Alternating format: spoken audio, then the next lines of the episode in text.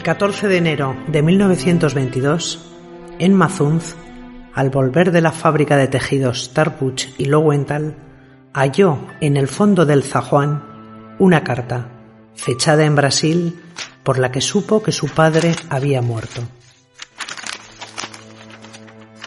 La engañaron a primera vista el sello y el sobre, luego la inquietó la letra desconocida.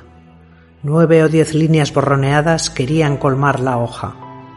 Emma leyó que el señor Mayer había ingerido por error una fuerte dosis de veronal y había fallecido el 3 del corriente en el hospital de Bajé. Un compañero de pensión de su padre firmaba la noticia, un tal Feinofain, de Río Grande, que no podía saber que se dirigía a la hija del muerto. Emma dejó caer el papel.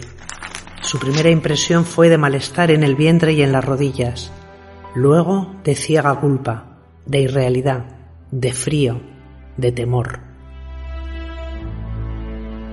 Luego quiso ya estar en el día siguiente.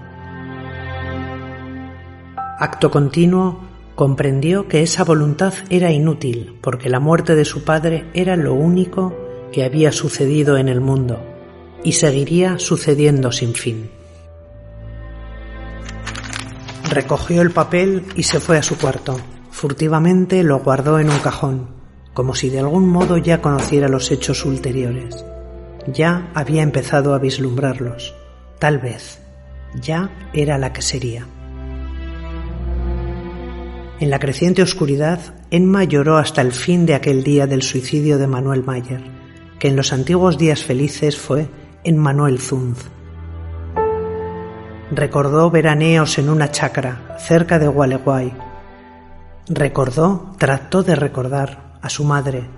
Recordó la cosita de Lanús que le remataron. Recordó los amarillos Los Ángeles en una ventana. Recordó el auto de prisión, el oprobio. Recordó los anónimos con el suelto sobre el desfalco del cajero. Recordó, pero eso jamás lo olvidaba, que su padre la última noche le había jurado que el ladrón era Lowenthal. Lowenthal, Aarón Lowenthal. Antes gerente de la fábrica y ahora uno de los dueños. Emma, desde 1916, guardaba el secreto. A nadie se lo había revelado, ni siquiera a su mejor amiga, Elsa Urstein. Quizá rehuía la profana incredulidad, quizá creía que el secreto era un vínculo entre ella y el ausente. Lowenthal no sabía que ella sabía. En Mazunz derivaba de ese hecho ínfimo un sentimiento de poder. No durmió aquella noche y cuando la primera luz definió el rectángulo de la ventana, ya estaba perfecto su plan.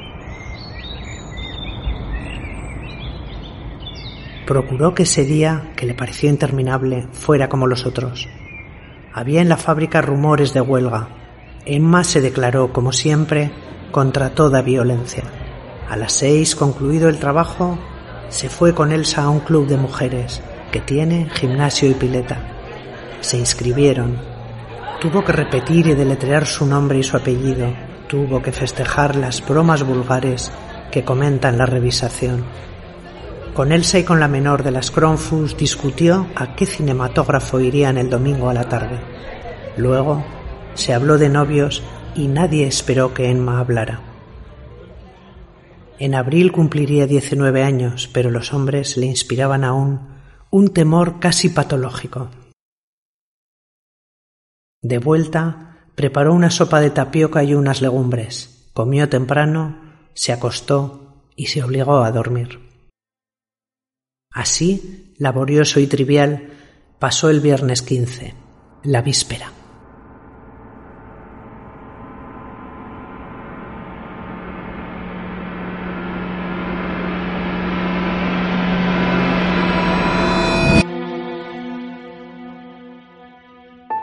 El sábado la impaciencia la despertó. La impaciencia, no la inquietud. Y el singular alivio de estar en aquel día, por fin, ya no tenía que tramar y que imaginar. Dentro de algunas horas alcanzaría la simplicidad de los hechos. Leyó en la prensa que el Norsharnan de Malmo zarparía esa noche del dique 3. Llamó por teléfono a Lowenthal, insinuó que deseaba comunicar, sin que lo supieran las otras, algo sobre la huelga y prometió pasar por el escritorio al oscurecer. Le temblaba la voz. El temblor convenía a una delatora.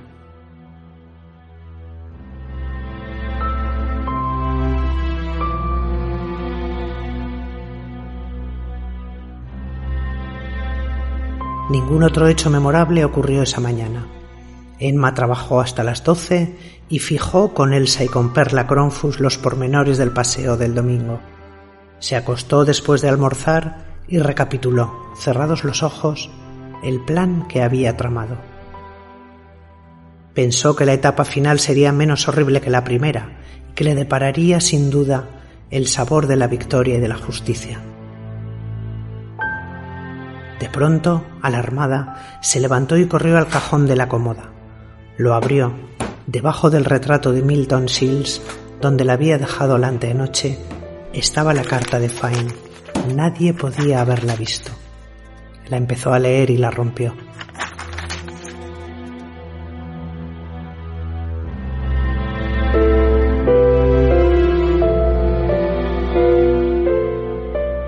Referir con alguna realidad los hechos de esa tarde sería difícil y quizá improcedente. Un atributo de lo infernal es la irrealidad, un atributo que parece mitigar sus terrores y que los agrava tal vez. ¿Cómo hacer verosímil una acción en la que casi no creyó quien la ejecutaba? ¿Cómo recuperar ese breve caos que hoy la memoria de Emma Zund repudia y confunde? Emma vivía por Almagro, en la calle Liniers, nos consta que esa tarde fue al puerto. ¿Acaso en el infame paseo de julio se vio multiplicada en espejos, publicada por luces y desnudada por los ojos hambrientos? Pero más razonable es conjeturar que al principio erró, inadvertida por la indiferente recoba.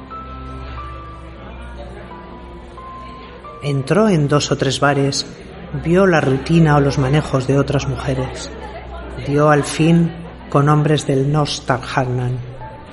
De uno, muy joven, temió que le inspirara alguna ternura y optó por otro, quizá más bajo que ella y grosero, para que la pureza del horror no fuera mitigada. El hombre la condujo a una puerta y después a un turbio zaguán y después a una escalera tortuosa y después a un vestíbulo en el que había una vidriera con los ángeles idénticos a los de la casa en Lanús, y después a un pasillo, y después a una puerta que se cerró.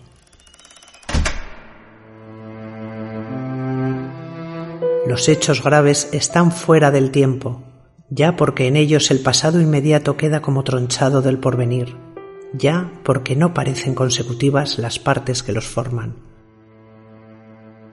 en aquel tiempo fuera del tiempo, en aquel desorden perplejo de sensaciones inconexas y atroces, pensó en Mazunz una sola vez en el muerto que motivaba el sacrificio? Yo tengo para mí que pensó una vez y que en ese momento peligró su desesperado propósito. Pensó, no pudo no pensar, que su padre le había hecho a su madre la cosa horrible que a ella ahora le hacían. Lo pensó con débil asombro y se refugió enseguida en el vértigo. El hombre, sueco o finlandés, no hablaba español. Fue una herramienta para Emma como ésta lo fue para él, pero ella sirvió para el goce y él para la justicia. Cuando se quedó sola, Emma no abrió enseguida los ojos. En la mesa de luz estaba el dinero que había dejado el hombre. Emma se incorporó y lo rompió como antes había roto la carta. Romper dinero es una impiedad, como tirar el pan. Emma se arrepintió apenas lo hizo. un acto de soberbia ahí en aquel día. El temor se perdió en la tristeza de su cuerpo, en el asco. El asco y la tristeza la encadenaban, pero Emma lentamente se levantó y procedió a vestirse. En el cuarto no quedaban colores vivos. El último crepúsculo se agravaba. Emma pudo salir sin que lo advirtieran. En la esquina subió un lacroce que iba al oeste. Eligió, conforme a su plan, el asiento más delantero para que no le vieran la cara. Quizá le confortó verificar en el insípido trajín de las calles que lo acaecido no había contaminado las cosas viajó por barrios decrecientes y opacos, viéndolos y olvidándolos en el acto, y se apeó en una de las bocacalles de Warnes. Paradójicamente, su fatiga venía a ser una fuerza, pues la obligaba a concentrarse en los pormenores de la aventura y le ocultaba el fondo y el fin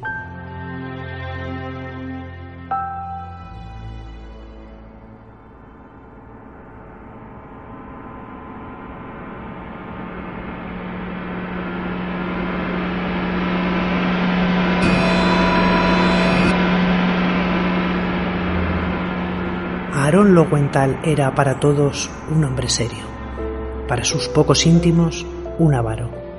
Vivía en los altos de la fábrica, solo. Establecido en el desmantelado arrabal, temía a los ladrones. En el patio de la fábrica había un gran perro y en el cajón de su escritorio nadie lo ignoraba, un revólver. Había llorado con decoro el año anterior la inesperada muerte de su mujer, una Gauss que le trajo una buena dote, pero el dinero era su verdadera pasión. Con íntimo bochorno se sabía menos apto para ganarlo que para conservarlo. Era muy religioso, creía tener con el Señor un pacto secreto que lo eximía de obrar bien, a trueque de oraciones y devociones. Calvo, corpulento, enlutado, de quevedos ahumados y barba rubia, esperaba de pie, junto a la ventana, el informe confidencial de la obrera Zunz.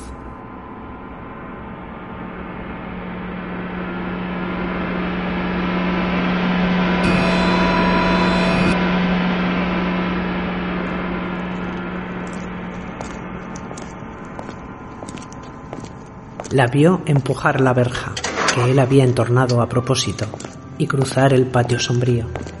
La vio hacer un pequeño rodeo cuando el perro atado ladró. Los labios de Emma se atareaban como los de quien reza en voz baja. Cansados, repetían la sentencia que el señor Lowenthal oiría antes de morir. Las cosas no ocurrieron como había previsto Emma Zunz. Desde la madrugada anterior, ella se había soñado muchas veces dirigiendo el firme revólver, forzando al miserable a confesar la miserable culpa y exponiendo la intrépida estratagema que permitiría a la justicia de Dios triunfar de la justicia humana, no por temor, sino por ser un instrumento de la justicia. Ella no quería ser castigada. Luego, un solo balazo en mitad del pecho rubricaría la suerte de Lowenthal. Pero las cosas no ocurrieron así.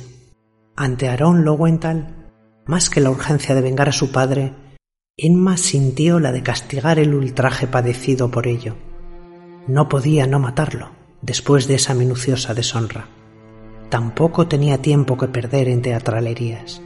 Sentada, tímida, pidió excusas a Lowenthal, invocó, a fuer de delatora, las obligaciones de la lealtad pronunció algunos nombres, dio a entender otros y se portó como si la venciera el temor. Logró que Lowenthal saliera a buscar una copa de agua. Cuando éste, incrédulo de tales aspavientos, pero indulgente, volvió del comedor, Emma ya había sacado del cajón el pesado revólver. Apretó el gatillo dos veces. El considerable cuerpo se desplomó como si los estampidos y el humo lo hubieran roto. El vaso de agua se rompió.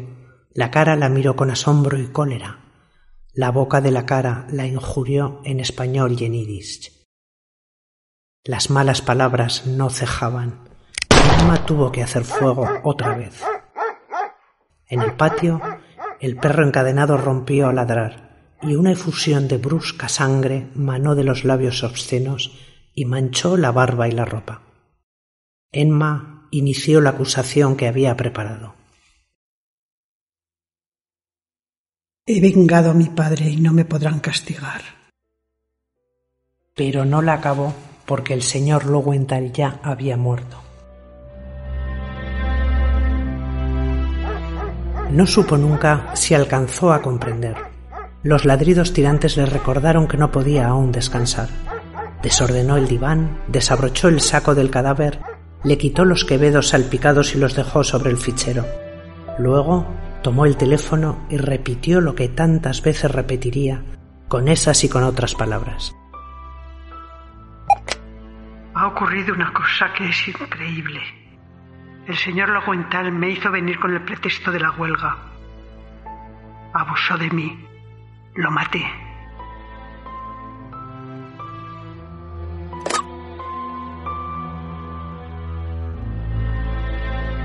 La historia era increíble, en efecto, pero se impuso a todos, porque sustancialmente era cierta. Verdadero era el tono de Enmazun, verdadero el pudor, verdadero el odio, verdadero también era el ultraje que había padecido. Solo eran falsas las circunstancias, la hora y uno o dos nombres propios.